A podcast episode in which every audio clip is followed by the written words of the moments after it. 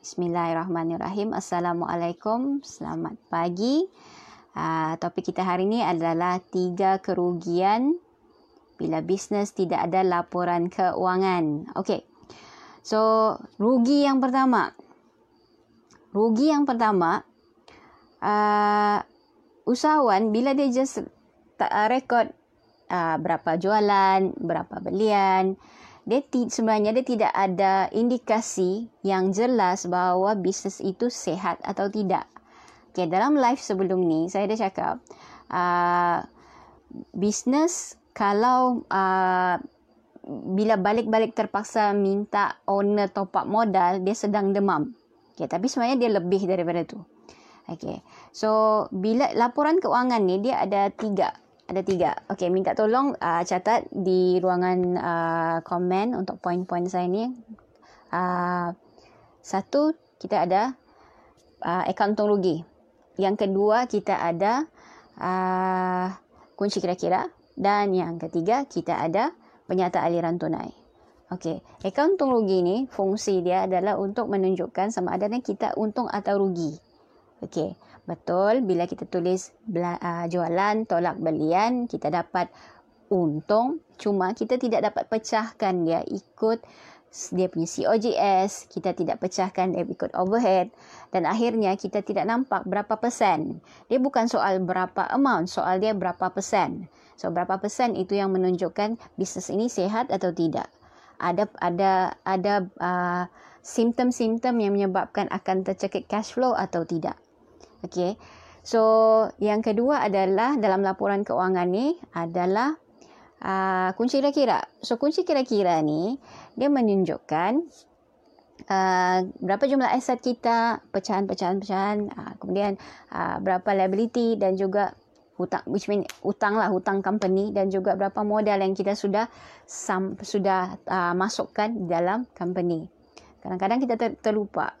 Okay, siapa ingat top up kedua dia di dalam company. Top up modal.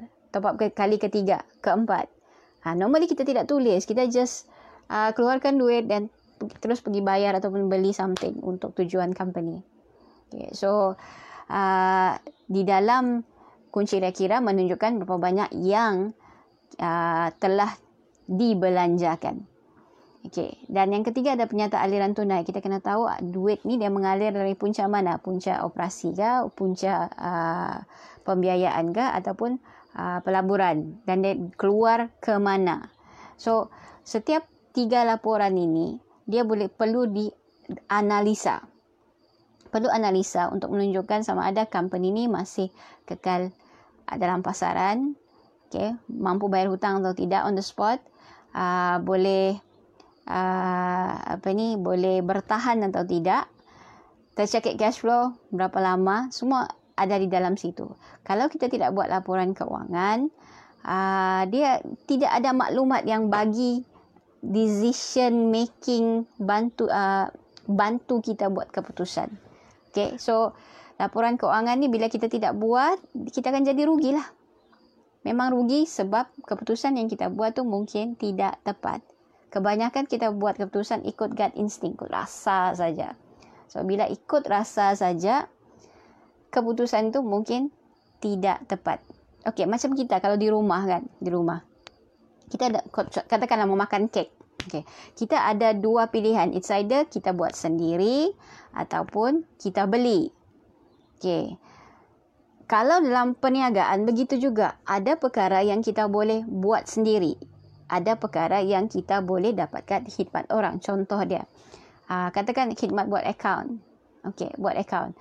Adakah kita boleh hire staff ataupun kita ambil daripada luar?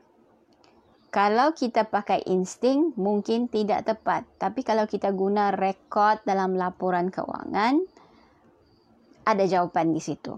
Jelas dan nyata sebenarnya di mana keadaan kita mampu atau tidak untuk ambil staff ataupun kita perlu cari orang untuk outsource untuk biar orang buat. Kita cuma tunggu laporan.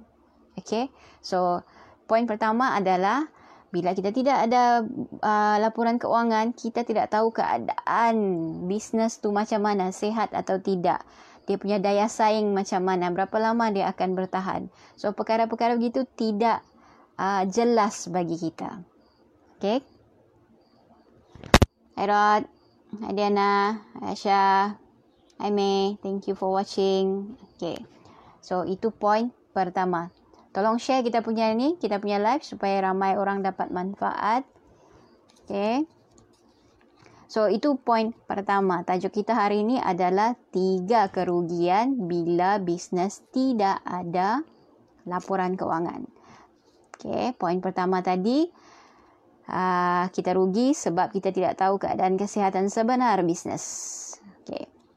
Kalau ada laporan keuangan, kita akan nampak jelas apa prestasi yang kita penat-penat hari-hari tu, yang setiap hari buat marketing, buat live, buat uh, macam-macam kita pergi COD sana sini apa hasilnya sebenarnya di mana prestasi uh, laporannya tu semua di dalam laporan keuangan macam kita pergi sekolah dulu okey macam kita pergi sekolah setiap uh, tahun setiap penggal akan ada report card so report card itu menunjukkan kita punya kemajuan kita dapat A ke B ke C ke F ke semua ada di situ dalam bisnes juga perlu ada report card so report card itu adalah laporan keuangan.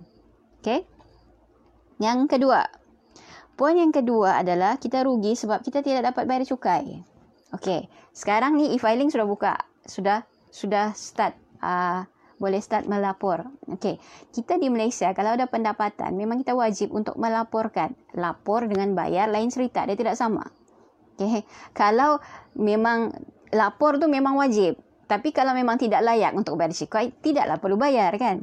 Cuma sekarang ni soal dia, kalau kita mau lapor, apa yang kita mau lapor? Nah, so data-data yang diperlukan itu datang daripada laporan keuangan tadi.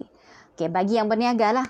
Okey, berapa pendapatan, berapa uh, berapa jualan, uh, berapa uh, kita punya perbelanjaan untuk pemasaran, untuk uh, commission, uh, semua tu ada di situ. Dan kalau tidak ada laporan keuangan, kita tidak dapat masukkan di dalam e-filing sebab tidak ada data yang tepat.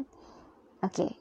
So, ramai orang, dia mau uh, buka dia buka bisnes dengan tujuan untuk kaya. Tidak salah. Kalau itu why-nya, tidak salah. Okay. Cuma, kita kena tahu untuk memulakan kekayaan di Malaysia ni, kita kena bayar cukai dulu. Contohnya untuk uh, buat loan. Okay, untuk buat loan, katakan mau beli rumah. Untuk buat loan tu, dokumen yang penting adalah cukai, slip daripada LHDN. So, ada kemungkinan sangat besar pinjaman tidak boleh proceed sebab itu one of the document, main document yang diperlukan. Okay. So, mau tidak mau, kita memang kena submit untuk uh, bayar untuk untuk lapor cukai, e-filing tu. Okay. So, kalau tidak ada data, apa benda yang kita mau letak di situ? Okay, so itu poin kedua. Kita rugi sebab kita tidak dapat submit cukai.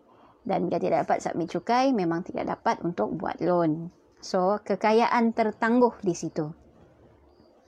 Okay. Hai Brenda, hai Tini, thank you join. Okay, so itu poin kedua. Topik kita hari ini adalah uh, tiga kerugian bila bisnes tidak ada laporan keuangan. Poin pertama adalah rugi sebab tidak tahu kesihatan bisnes. Yang kedua, kita tidak tahu rugi sebab tidak dapat bayar cukai, tidak dapat submit cukai. Okey.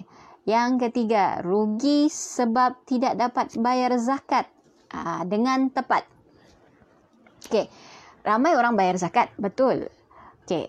Tapi adakah kita pasti jumlah yang kita bayar itu memang lebih ataupun ngam-ngam yang sepatutnya. Kalau kurang macam mana? Ha, kita takut kurang.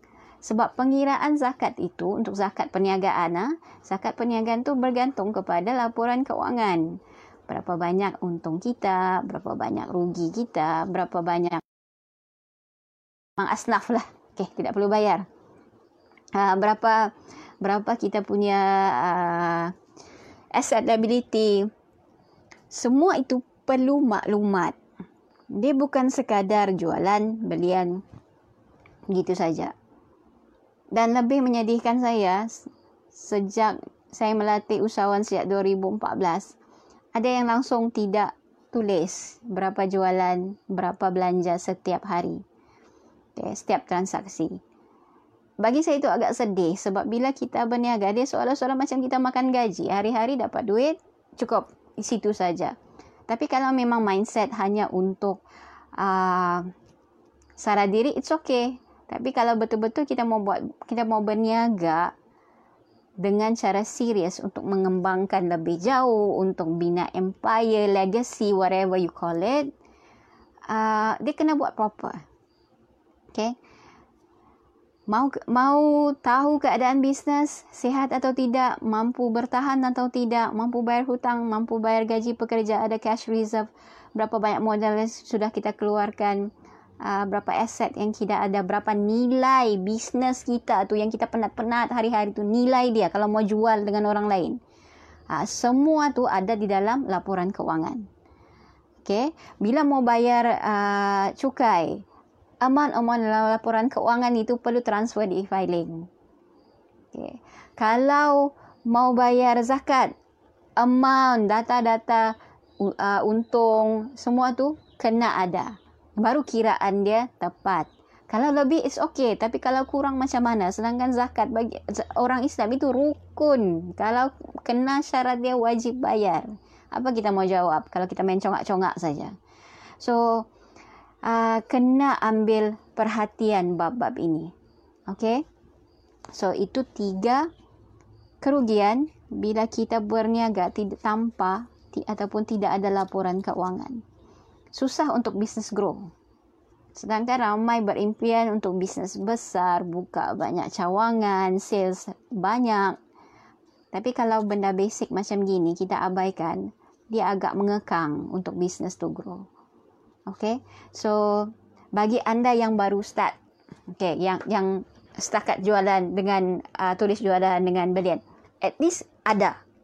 Okay, itu first step. Step kedua macam mana? Okay, step kedua, semua belian itu, semua jualan itu, resitnya simpan. Buat filing.